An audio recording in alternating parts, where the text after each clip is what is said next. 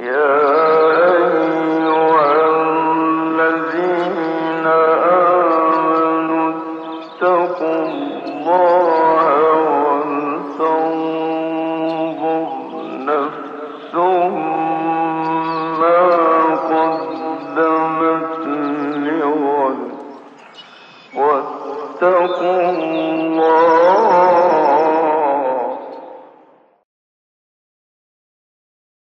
Bismillahirrahmanirrahim. Elhamdülillah. Ve salatu ve selamu ala Resulillah. Müslümanın Kur'an'la ilişkisini, Kur'an'a göre yaşamanın önemini, bütün asırlarda Kur'an'ın en önde ve hiçbir şekilde büyüklüğü tartışılamaz rehberimiz olduğunu vurgulayan hadisi şerifler dinliyoruz. İmam Birgivi'nin rahmetullahi aleyh At-Tarikatul Muhammediye isimli kitabındayız. Birinci bölümdeyiz. Bölüm Kur'an'a sarılmak. Resulullah sallallahu aleyhi ve sellemin sünnetine sarılmak başlığı altında toplanmış. Önce ayetler okuduk. Bu ayetlerde Allahu Teala özetle Kur'an'ımızı bize tanıttı. Sonra hadisi şerifler okumaya başladık. Bu hadisi şeriflerde de Resulullah sallallahu aleyhi ve sellem Efendimiz Kur'an'ı nasıl görmemiz gerektiğini bize anlattı. Elbette Kur'an tartışmasız kitabımızdır. Elbette şefaatini umuyoruz. Elbette ölenlerimize, ahirete intikal edenlerimize rahmet olacak. Öyle umarız. Ama Kur'an'ımız daha çok dirilerin kitabıdır. Cennette Kur'an'ı yaşamak, medrese kurmak, Kur'an kursu kurmak yok. Medreseler, Kur'an kursları, talim, tecvid, ezber, dünya işleri bunlar hep. Kur'an'ımızın dünyada neyimiz olduğuna bakmamız lazım. Kur'an'ı dünyada nereye koyduğumuza bakmamız lazım. Ben bir kişiyim. Müslümanların toplumunda tek bir insanım. Benim Kur'an'la ilişkim benim Müslümanlığımın ölçüsü. Benim gibi 80 milyondan, 100 milyondan, 1 milyardan oluşan bir de Müslüman toplum var. Nasıl insanlardan oluştuğu için devletler, insan devleti diyoruz. Beyazlardan oluşunca beyazların devleti, siyahlardan oluşunca siyahların devleti diyoruz. Aynı şekilde Müslümanlardan oluşan bir kitleye de Müslüman devleti demek zorundayız. Ben Ahmet isimli tek bir insan olarak Müslümanlığım Kur'an'la tartıldığında Kur'an'ın ağırlığı kadar bende Müslümanlık ağırlığı bulunduğunu söylüyorsam eğer, aynı şekilde benim yaşadığım toplum eğer Müslüman toplumsa, Müslümanlık istiyorsa, iddia ediyorsa, o toplumun içinde Kur'an'ın ağırlığı kadar toplum için Müslümanlıktan söz edilebilir. Kur'an'ımızın ağırlığı 10 iken bir toplumda mesela orada Müslüman toplumun varlığının 20 olduğu iddia edilemez. Çünkü Kur'an'dan başka mi'yarımız, ölçü budur diyeceğimiz bir şeyimiz olamaz bizim. Hem Müslümanlık iddiamız olacak hem de milli gelirdeki payımıza göre insanlığımızı, Müslümanlığımızı ölçecek halimiz yok. Irkımıza rengimize veya şöhretimize göre Müslümanlık değerlendirmesi yapacak halimiz yoktuk. Müslümanlık Kur'an demektir. Resulullah sallallahu aleyhi ve sellem demektir. Onun sünneti demektir. Müslüman olarak hiç çaremiz yok. Kur'an'ı iddia ettiğimiz gibi tek kaynağımız, tek önderimiz ve tek ölçümüz haline getireceğiz. Toplumumuzda Müslüman olacak. Helal dediği helal, haram dediği yasak olacak. Aksi takdirde herkes bir gün Müslüman olduğunu söyleyecektir. Ama bunu Firavun da günün birinde söylemişti. Hiçbir işe yaramadı. Zamanı geçmişti çünkü. Zamanı geçmeden Allah'ın azabına müstehak olmadan İslam iddia edenlerin Kur'an'ı rehber edindikleri gün gelmelidir. Hadis-i şerifler okuyacağız. Bugün bu dersimizde iki hadisi şerif okuyacağız. Bu hadisi şerif her ikisi de Kur'an-ı Kerim kadar Müslüman olduğumuzu, Kur'an-ı Kerim'le mesafemizin aslında cennete mesafemiz olduğunu açık seçik söylemiş olacak.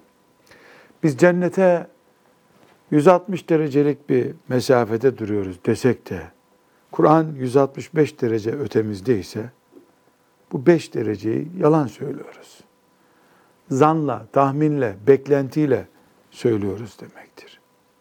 Onun için Müslümanlar olarak hac kampanyaları yaptığımız gibi Kur'an kampanyaları yapıp ailelerimizde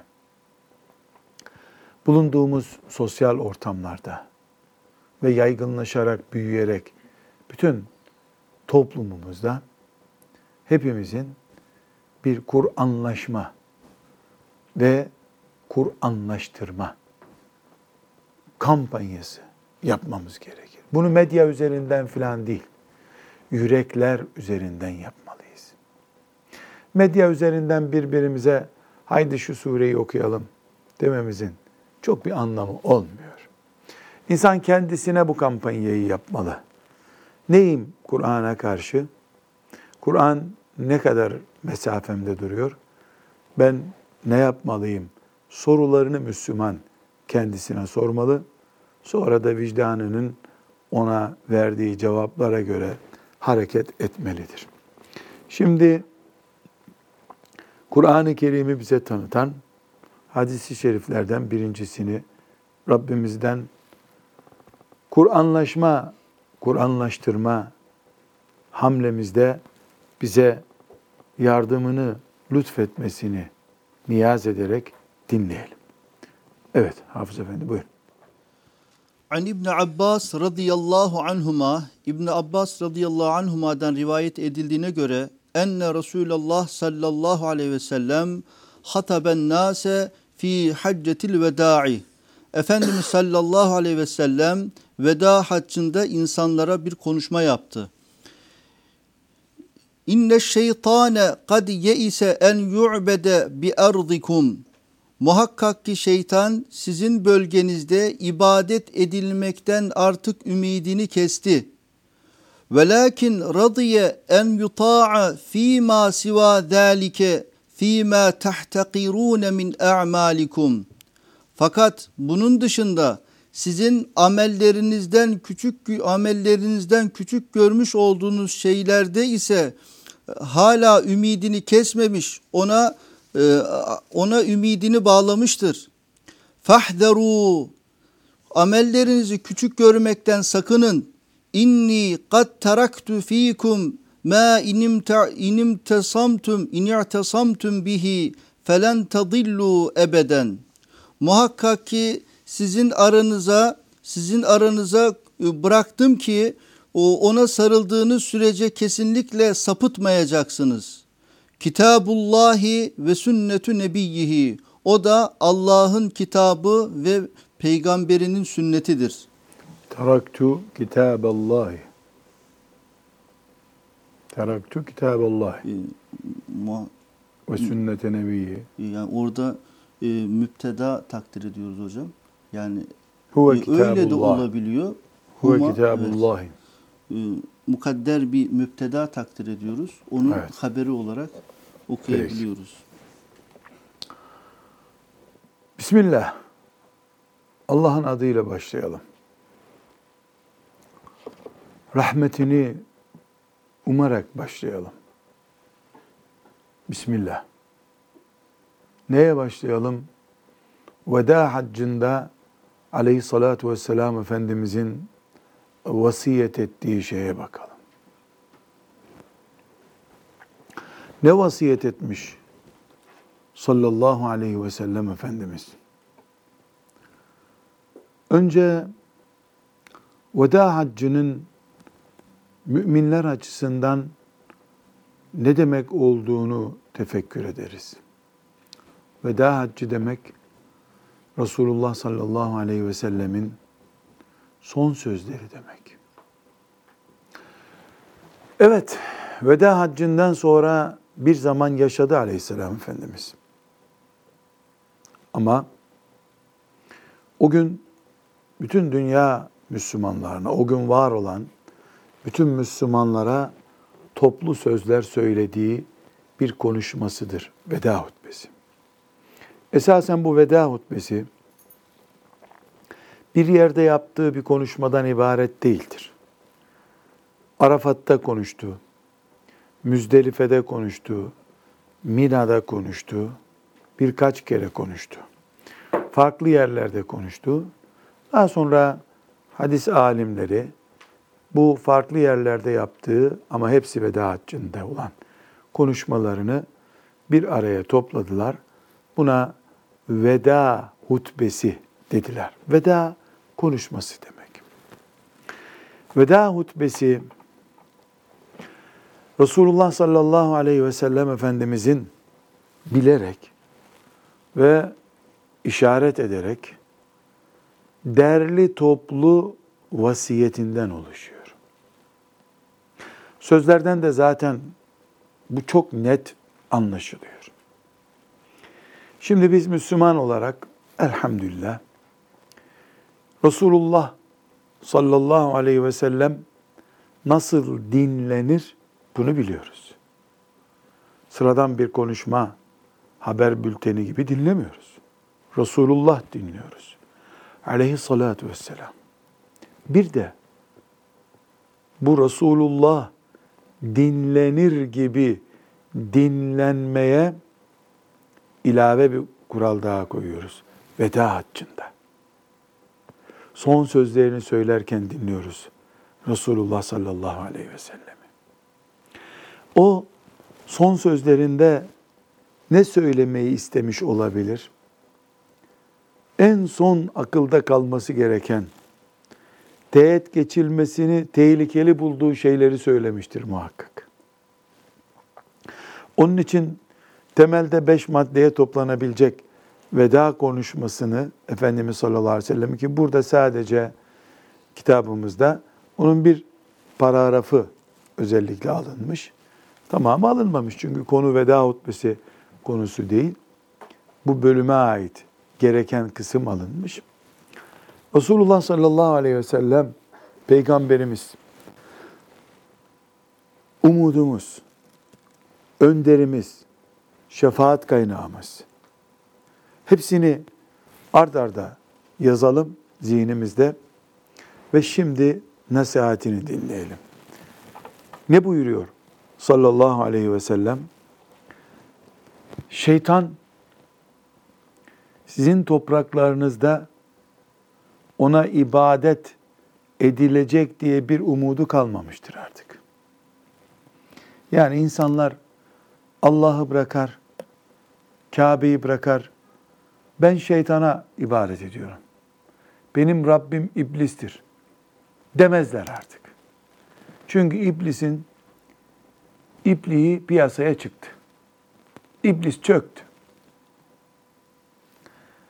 Şeytan bunu biliyor. artık iblis mabedi diye bir mabet oluşturamaz. Demek ki önce mümkündü bu. İnsanlar iblise tapınıyor olabilirlerdi. Ama İslam geldi, iblisin ipini piyasaya çıkardı. İblisin şer olduğu anlaşıldı. Kimse iblis ilahımdır demez artık. Bunu bir kenara yazıyoruz. Böyle umuyorum filan demiyor Efendimiz. Ne buyuruyor? Artık şeytan bunu anladı diyor. Bu iş bitti. Bunu anladıysak biz de şeytan artık mabet kurup şeytana tapınanlar diye bir kullar üretemez kendisine.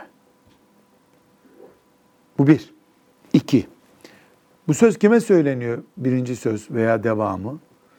O gün Resulullah sallallahu aleyhi ve sellemi dinlemek şerefine nail olmuş, kainatın en değerli peygamberinin en değerli müminleri, ashab-ı kiram radıyallahu anhum.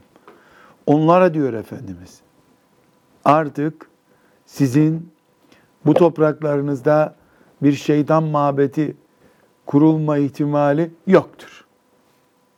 Bitti. İki. وَلَكِنْ رَضِيَ أَنْ يُطَاعَ ف۪ي مَا سِوَى ذَٰلِكَ ف۪ي مَا تَحْتَقِرُونَ min اَعْمَالِكُمْ Ama şeytan hala sizin basit gördüğünüz şeylere umut bağlamaktadır. Bu da ikinci cümle. Şeytan hala sizin basit gördüğünüz şeylere umut bağlamaktadır. Müslüman evine çıplak kadın heykeli koyup bu lattır, uzzadır, menadır demeyecek. Bunu Efendimiz garanti ediyor. Ama basit zannettiği aslında şeytanın basitleri üst üste koyup kocaman üretmiş olacağı şeyler hala duruyor. Hala duruyor. Herhangi bir şekilde direkt bu kadına tapınıyorum denmeyecek İslam toprağında. Lat, Uzza, Menat'a tapınıyorum denmeyecek. Şeytanın böyle bir beklentisi de kalmadı. Faizi çağın gereği gibi görmek. Diploma, iş, menfaat uğruna Allah'ın ayetlerinden taviz vermek. Basit gördüğümüz ama şeytanın umut bağladığı şeyler. Şu kadar binlik bir ticarette 3 gramlık eksiklikten ne olur dediğimiz, ben çalmıyorum. 3 gram eksik olmuş. Dediğimiz şeyin şeytanın yeniden sistemini oturtmak için umut bağladığı şeylermiş meğer ki. Hadisi tekrar başlıyoruz. Birinci maddesi neydi? Şeytan artık ilahımız, Rabbimiz şeytandır.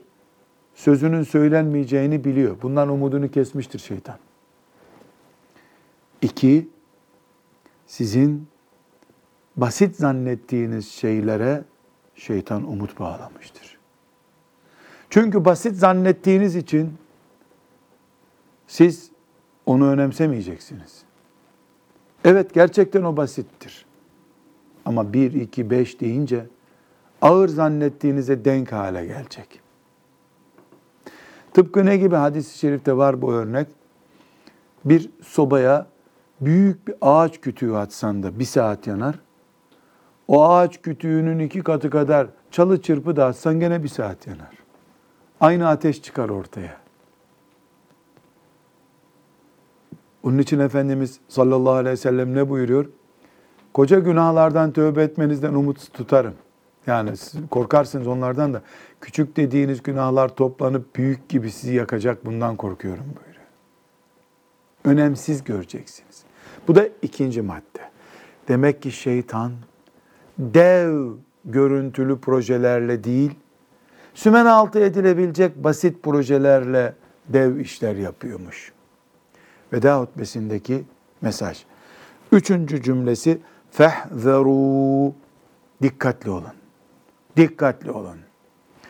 O zaman müminlerin dikkatli olması görevidir. Kandırdı bizi melun deme hakkımız yok bizim. Kanmasaydı. Çünkü şeytanın da vazifesi var. O da hakla hakikatin, imanın ve küfrün, gerçek müminin ve sahte müminin ortaya çıkması için gönderilmiş. Onu Allah yağmur gibi göndermiş, boyaları dökecek, çaresi yok. İblisin yapacağı bir şey yok. Orijinal renkle sahte renkleri şeytan ortaya çıkaracak. Sizin vazifeniz fehzeru. Dikkat edin. Veda hutbesinden bir paragraf seçtik. Birinci cümlemiz ne diyordu paragrafımızda? Şeytan, biz şeytana tapınıyoruz diye bir grup beklemiyor bu dünyada. Basit zannettiğiniz şeylerle ekmeğini çıkaracak o. Geçimini sağlayacak. İkinci cümle. Mümin misin? Dikkatli olacaksın. Uyanık olmak senin vazifen. Ve dördüncü cümlesi. Ben size kıymetini bilmeniz halinde sapıklığa düşmeyeceğiniz bir şey bırakıyorum. O da Allah'ın kitabı, peygamberinin sünnetidir. Allah'ın kitabı ve peygamberinin sünnetine sarıldığınız sürece şeytan sizi kandıramayacaktır. Bilgivimizin kitabında hangi bölümü okuyoruz? Kur'an'a yapışma, Kur'anlı Müslüman olma bölümünü okuyoruz. Bilgivi de bu hadisi şerifte bize ne mesaj vermeye çalıştı?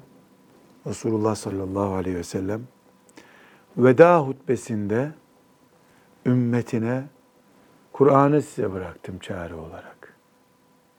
Kur'anlı ve peygamberinin sünnetiyle yaşayan mümin olduğunuz sürece şeytanın hayalleri gerçekleşmeyecek. Demek ki yukarıdan aşağıya ele alalım bu veda hutbesindeki paragrafı. Şeytan aleni bir sapıklıktan umudu yok artık. Böyle bir şey beklemiyor. Bizim küçük gördüğümüz şeylere umut bağlamış. Dikkat etmek bizim vazifemiz. Dikkat edeceğimiz şeyin özeti de Kur'an ve sünnet. Aşağıdan yukarı doğru okuyalım. Kur'an ve sünnete bağlı kalanlar dikkatli yaşayan müminlerdir. Dikkatli oldukları için küçük hata bile işlemezler. Küçük hata daha işlemedikleri için büyük tehlikeleri Allah'a bırakıp şeytana tapınma tehlikesine de düşmezler demek ki. Aşağıdan yukarı okunduğunda böyle çıkıyor. Aşağıdan yukarı negatif okuyalım bunu. Eğer siz peygamberin son emaneti olan aleyhissalatü vesselam Allah'ın kitabını peygamberinin sünnetini bir kenara bırakarsanız e, dikkat etmeden yol alıyor olursunuz. Dikkat etmezseniz küçük zannettiğiniz şeylerde hata yaparsınız. O küçükleri şeytan dosyalar, şirke, Allah'a isyana denk dosyalar üretir bu sefer.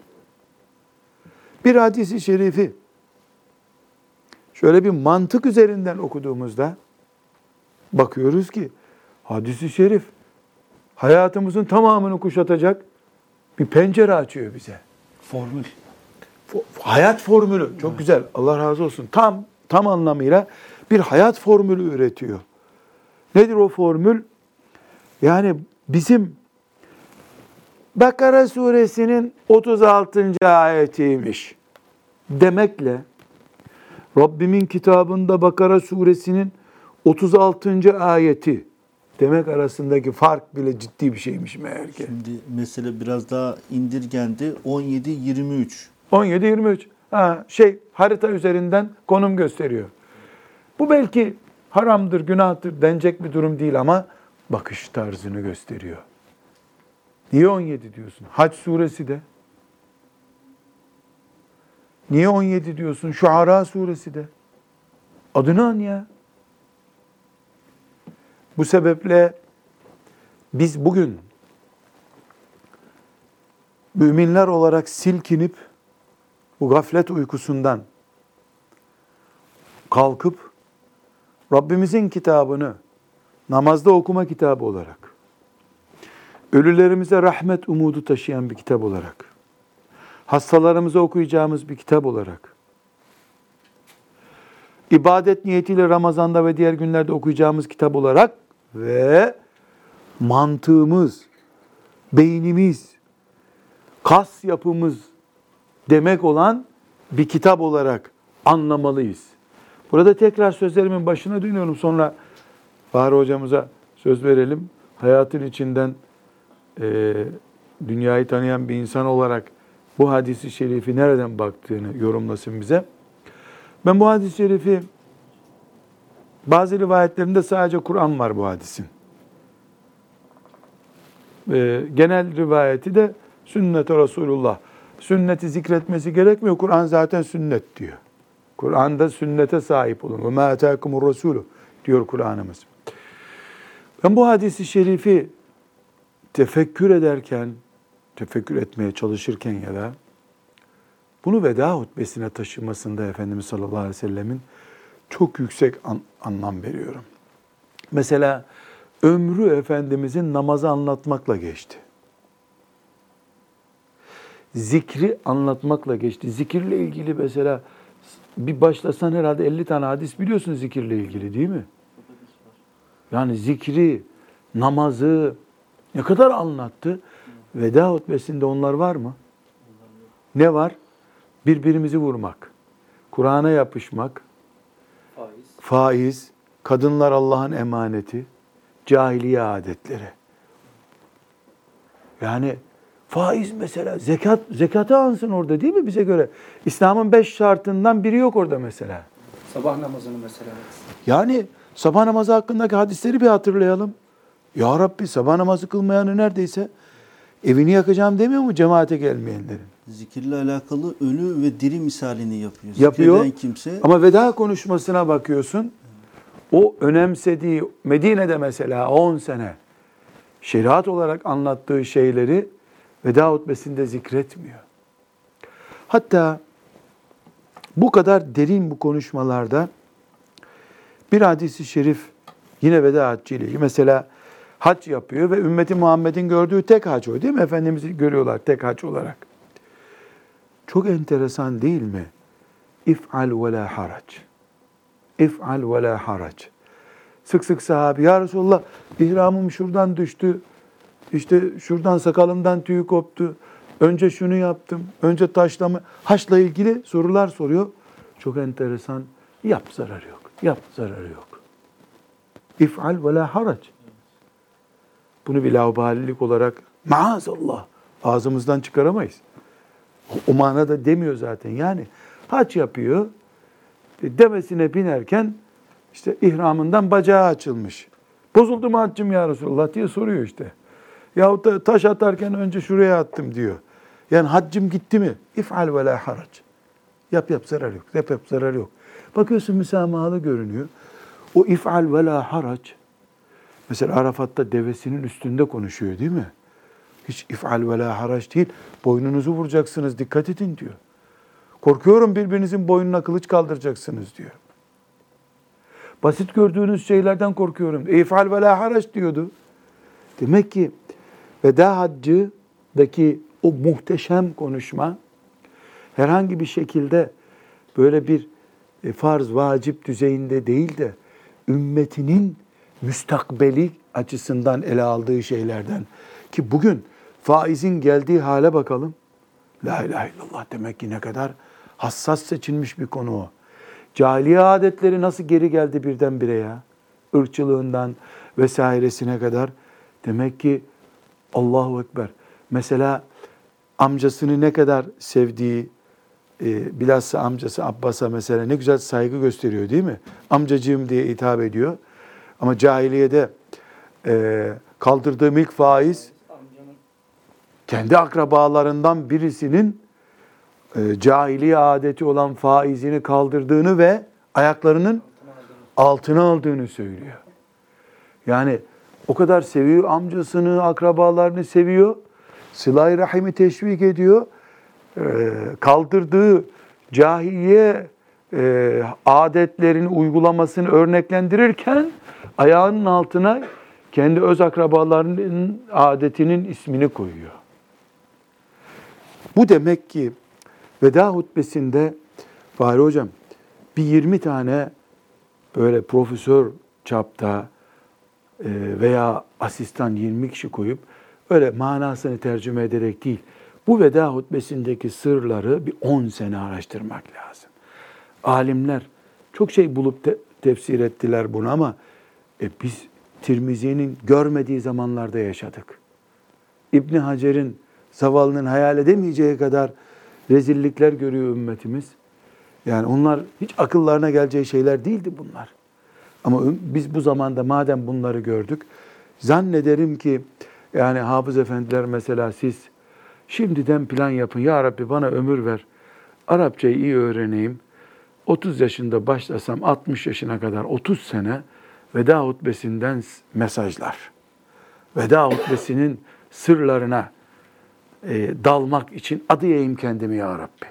Bir kelimesine beş sene. Hoca efendi az mıdır çok mudur? Az bile hocam. Beş. Ömür versek ne olur? Şu cümlelere bak şimdi. Burada bir 10 dakikalık bir programda bunu biz böyle derin düşünüyoruz. Bak ne incelikler çıkıyor. Üstelik de bunu düşünmek için gelmedik buraya. Et-Tarikatül Muhammediye'yi okuyoruz işte biz. Bir de bir gencin yani mesela nasıl Hanne annemiz Allah ondan razı olsun Meryem'i doğurduğunda ya Rabbi bu çocuğu erkek istiyordum ama kız verdin olsun. Bunu da adadım dedi. Yani belki babalarımız, analarımız bizi adamadılar. Nedir veda hutbesi? Camide bir kere görmüştüm, o muydu herhalde filan. Diyecekleri kadar basit bir şey ama biz rivayetiyle, dirayetiyle, incelikleriyle, edebiyatıyla, Efendimiz bunu niye devenin üstünde konuşmuş, niye Mina'da demiş, niye Müzdelife'de demiş, hangi rivayeti sahih, hangi rivayeti zayıf, alimler bunu nasıl şerh etmişler. Mesela İbni Kesir'in Veda Haccı ile ilgili kitabı var. Burada bu kadar üzerine düşmüyor. Daha çok fıkıh boyutu üzerine. Cabir hadisi radıyallahu anh üzerinden duruyor. Yani çok fazla çalışma da yok bunun üzerinde biliyor musun? Çünkü ne hikmetse yani e, bu pek önemsenmemiş. Ya da öyle demeyelim ümmetimiz bunu anlatık zannetmiş. Yani hafız efendiler, Fahri Hocam ne diyorsun? Adak yapıp ya Rabbi ben de ömrümün geri kalan kısmını veda hutbesi kütüphanesi kurmak üzere.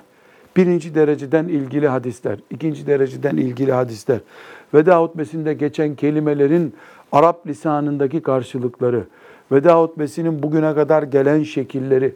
Aman ya Rabbim bundan e, bu kütüphaneden daha büyük bir kütüphane çıkar herhalde. Ümmetimize ne büyük hizmet olur değil mi? Yani bunu yapan Hafız Efendi sen söyle bana ikinci nevevi olmaz mı Allah'ın izniyle? İnşallah olur hocam. E, Zaten bu noktadaki eksikliklerimizden bir tanesi de e, bu tür hadisleri kendimize adamamamız.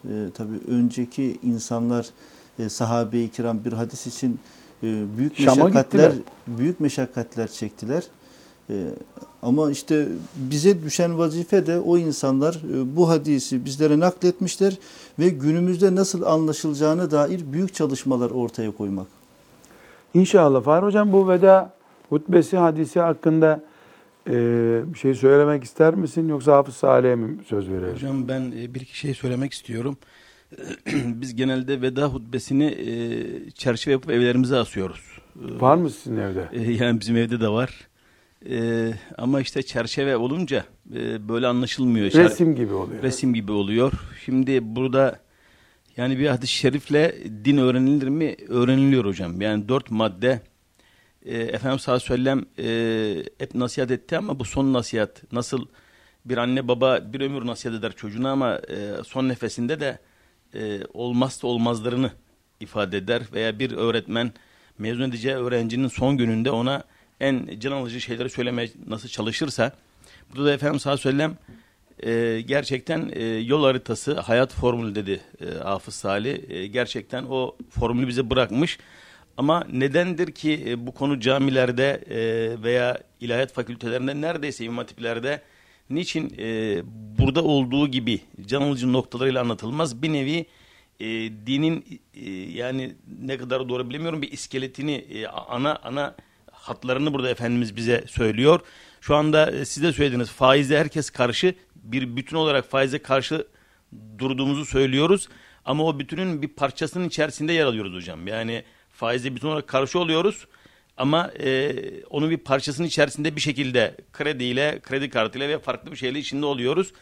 Buradaki e, küçük şeylerin ne kadar e, değerli olduğunu yani şeytanın bizi basit şeyler üzerinden e, aldatabileceğini düşünebilseydik herhalde e, Kur'an ve sünnete sahip çıkar, dikkatli olur, ufak şeylere dikkat eder ve büyük e, olumsuzluklara karşılaşmazdık. E, Rabbim e, inşallah bu hadis-i şeriflerle tekrar e, aslımıza dönmeyi Rabbim nasip etsin. Nasıl Amin. e, kitabın e, yazarı, müellifi e, sünneti tekrar diriltmek, İslam hayatı tekrar diriltmek için bunu yazmışsa biz de bazı şerifleri bu şekilde anlamayı Rabbimize nasip etsin. Amin. Ama gelirken ben buraya bir arkadaşla sohbet ettik. E, bir sohbet dinlemiş. E, Hoca efendi rakamlar vermiş. Kafası karışmış arkadaşın. Şimdi burada rakam falan yok hocam. Yani yol var, yöntem var, usul var. Formül var. Formül var. Yani e, şimdi rakamlarla insanların kafasını karıştırmaktansa yolu göstermek lazım. Onlar rakamları kendileri bulsunlar. E, bir de hoca efendilerin e, bu dinimizi anlatırken de bu önemli ve öncelikli ayrımı iyi yapması lazım. Niçin camilerde e, bunlar gündeme gelmiyor? Demek ki e, henüz gereği gibi farkına varamadık hocam biz bu mesajlara. Geliyorsa da mesela işten gelmiş yatsı namazını kılacak bir adama bunu anlatmanın da bir formülize edilmesi lazım ama yani gerekiyorsa imam efendi her gün bir cümlesini açıklasın bunun. Yani hakikaten 8 saat 10 saat bir atölyede çalışmış veya dükkanda durmuş bir adam akşam ders dinleyemez. Ashab-ı kiram bile e, hadis-i şerif hatırlıyor musunuz? Efendimiz sallallahu aleyhi ve sellem e, konuşurken işte yatsıyı bekliyorlar.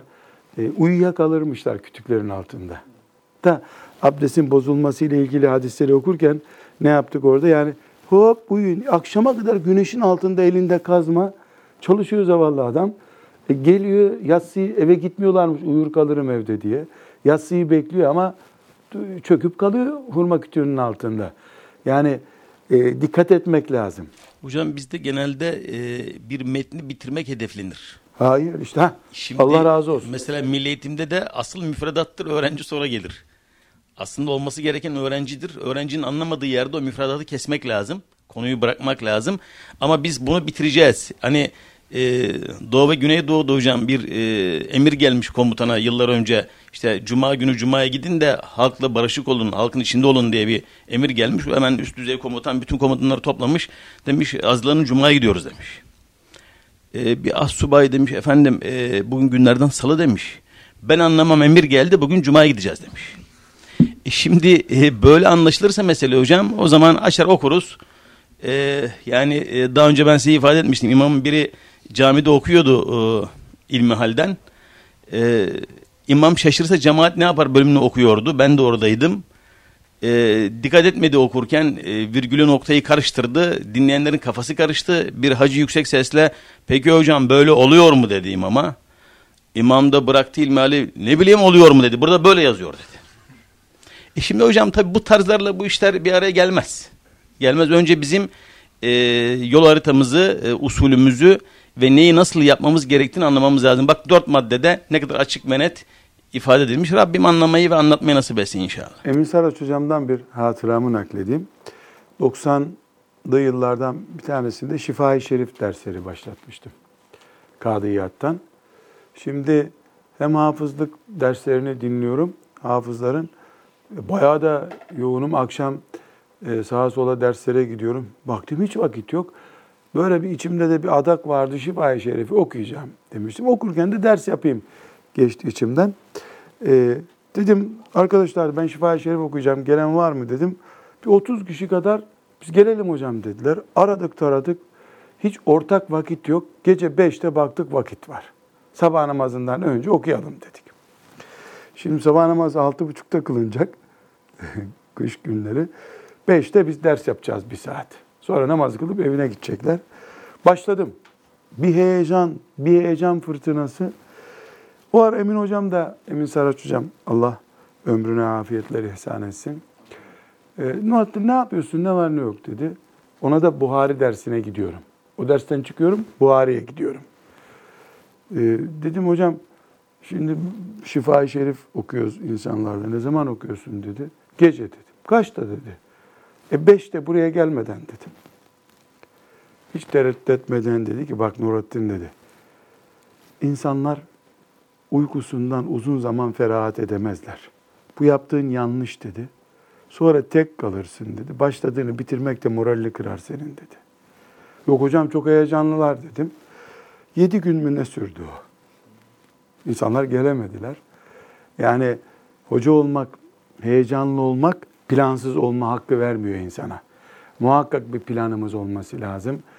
E, din büyük. İnne hazet dine metinun. Yani feevgilu fihi bir rifk. Bu din büyüktür. Planlı programlı gidin. Resulullah sallallahu aleyhi ve sellem buyuruyor bunu değil mi? Planlı gidin. Bu hadis hakkında Salih Hoca sen bir şey söylemek istiyor musun? Hocam şu aklıma geldi benim. Ee, Peygamber sallallahu aleyhi ve sellem ümmetin geleceğiyle ve ömrüyle alakalı 5 madde sayıyor veda haccında. Belki o daha doğrusu hutbede diyelim. Hutbenin bir bölümünde e, biz şu an. Biz burasını okuduk ama diğer 5 maddeye de dikkat çektik.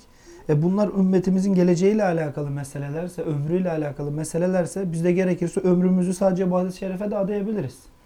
Bu açıdan hiçbir israf yok ortada. Belki böyle bir vakıf bile önceki derslerde de konuşu- konuşuyorduk. Veda. Haccı İnceleme Vakfı. Yani bunu- Allah razı olsun kim yaparsa bunu. yani insanlara, ümmetimize bunu anlatmak, son Peygamber Aleyhisselam'ın tavsiyeleri bunlardı. Aman bunlara dikkat edelim diye bir farkındalık uyandırmak büyük bir iş olur. İkincisi, e, yani komik olacak belki ama müthiş bir formül var burada. Kur'an'a sımsıkı sarılmak bir ciddiyet oluşturur. Böylelikle dikkat ederiz. Basit işlerden şeytan bizi e, oyalayamaz. Böylelikle şirkete düşmeyiz. Öbür taraftan da başka bir formül var. İyi bir okul olursa iyi bir üniversite kazanılır. İyi üniversite kazanılırsa iyi bir iş sahibi olunur. İyi iş olursa rahat evlilik yapılır. Bir bu formül var hocam bir de bu formül var. Ama Hafız Salih, şimdi siz böyle söylüyorsunuz gençler, ben böyle söylüyorum, Fahri Hocam hep söylüyor. Sanki bizim diplomaya karşı bir savaşımız varmış gibi ortaya çıkıyor. Sanki biz yüksek okul okunmasın, tıp okunmasın, hendese okunmasın diyormuş ki maazallah niye bunu söyleyelim? Hayatın bir gereği bu. Biz şunu da söylüyoruz değil mi? Sadece hacca gidip İslam'ın gerisini bırakan adam hacca gidiyor bankadaki faizle devam ediyor. Kumar devam ediyor. Ne diyoruz bu adama? Sen niye haçla oyalanıyorsun ki kardeş? Yetmez haç bu işe diyoruz. E şimdi sadece üniversiteyi hayat, sadece diplomayı yaşamanın gayesi haline getirmenin afet olduğunu konuşuyoruz değil mi? Şüphesiz ya o formüller var ama o formüllerden daha büyük formüller de var. Olması Bunlara lazım. da dikkat edelim Tabii. diye bir e, aklıma örnek geldi. Evet. Evet. Bir hadis-i şerif daha var. Bu derste onu da okuyalım. Toplam 6 hadis-i şerif okumuştuk zaten. Ee, bir hadisimiz daha var Tirmizi'den. Hocam onu da okuyalım. An Ali radıyallahu anh ennehu kal Ali radıyallahu anh'tan rivayet edildiğine göre şöyle buyurdu. Kale Resulullah sallallahu aleyhi ve sellem Efendimiz sallallahu aleyhi ve sellem şöyle buyurdu.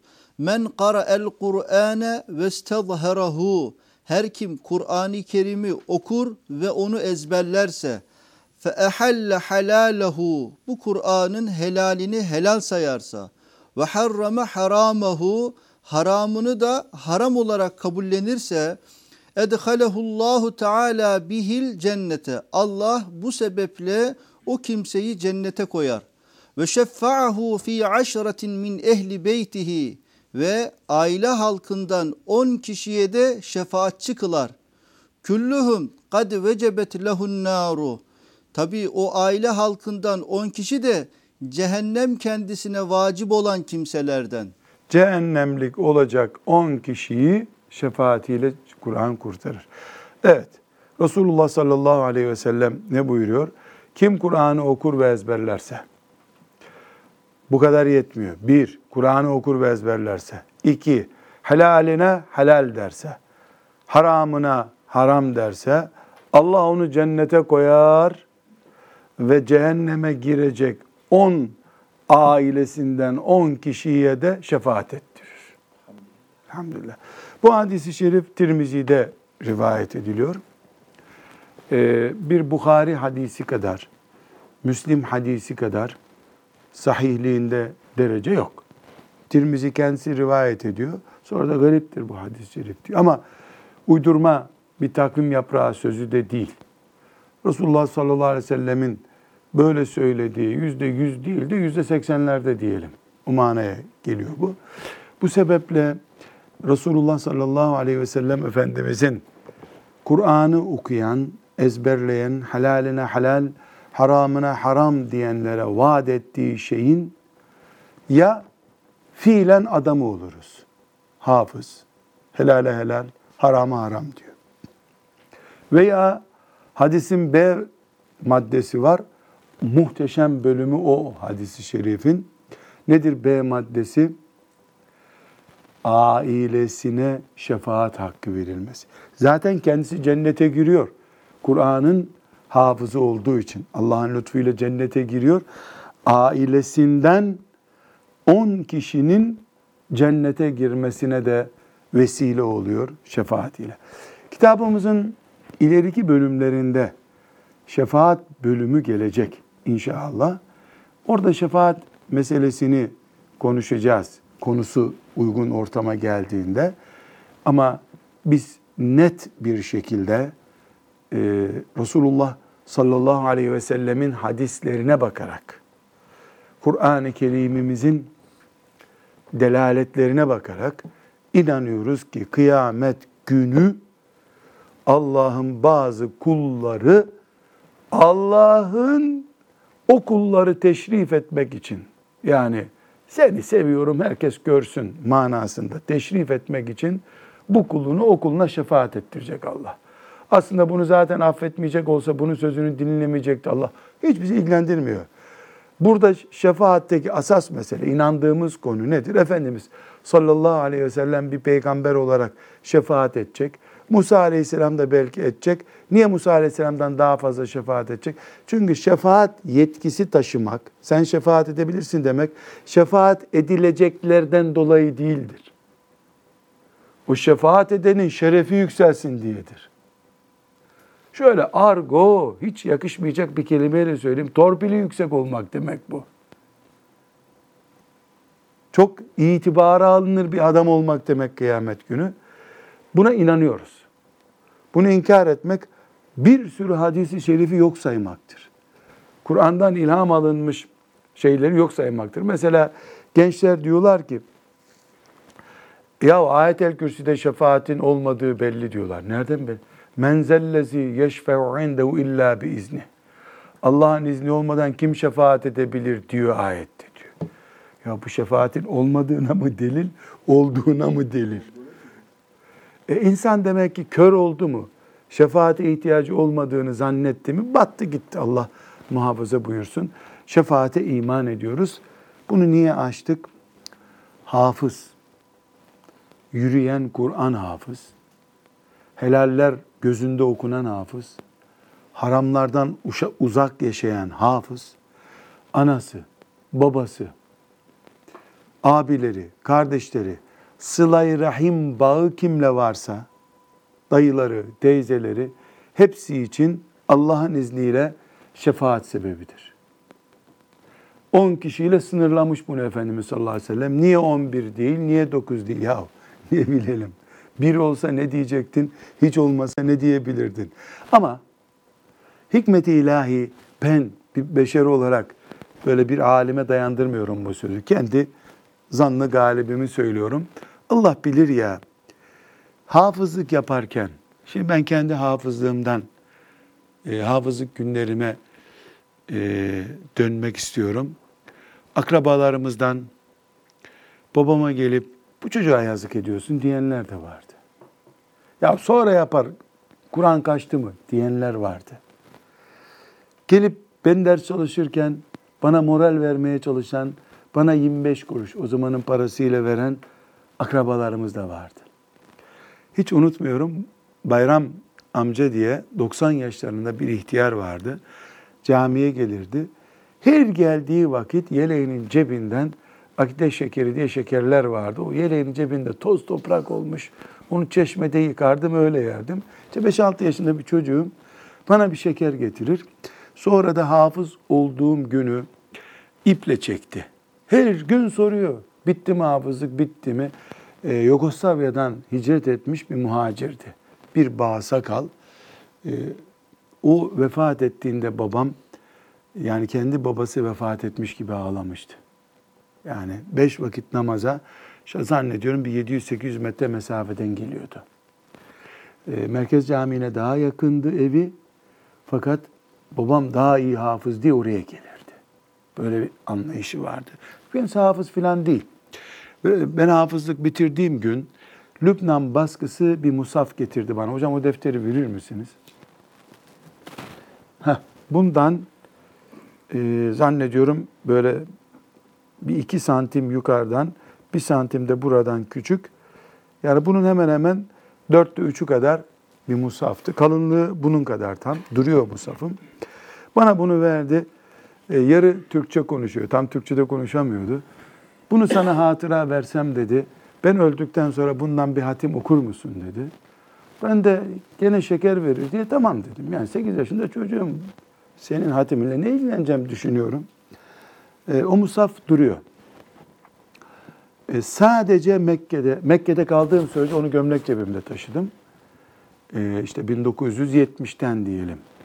2010'da bitti. Musaf'ın sayfaları kullanılmaz hale geldi artık. Sadece Mekke'de tavaf ederken en az yüz defa hatmetmiştim bu musafla. Her açışımda hem tavaf edip hem okuyordum. Namazı beklerken okuyordum.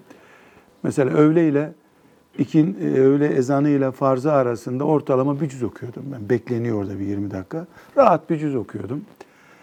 Ee, bu hatırayı düşünüyorum şimdi. O da benim hafızlıkta hatıram. Akrabalarımızdan işte cahil Kur'an'ın kıymetini bilmeyenler kavga ederdi babamla. Beş yaşında çocuk hafız mı olur ne yapıyorsun diye. O benim hoşuma giderdi ama. Halk kahramanı. Çocuğu savunuyor gibi düşünürdüm. Şimdi dönüyorum. Bir yarım asır geçti bu bahsettiğim olayda. Tam yarım asır geçti bunun üzerinden. Şimdi bu hatıraları tazeliyorum. O bayram dediği Allah rahmet eylesin ne akrabamız ne bir şey. Bir akide şekerlerini biliyorum bir de musafını. Evine gittiğimi hatırlamıyorum. 90 yaşında bir ihtiyar adam. Tak tak bastonuyla vura vura namaza gelirdi.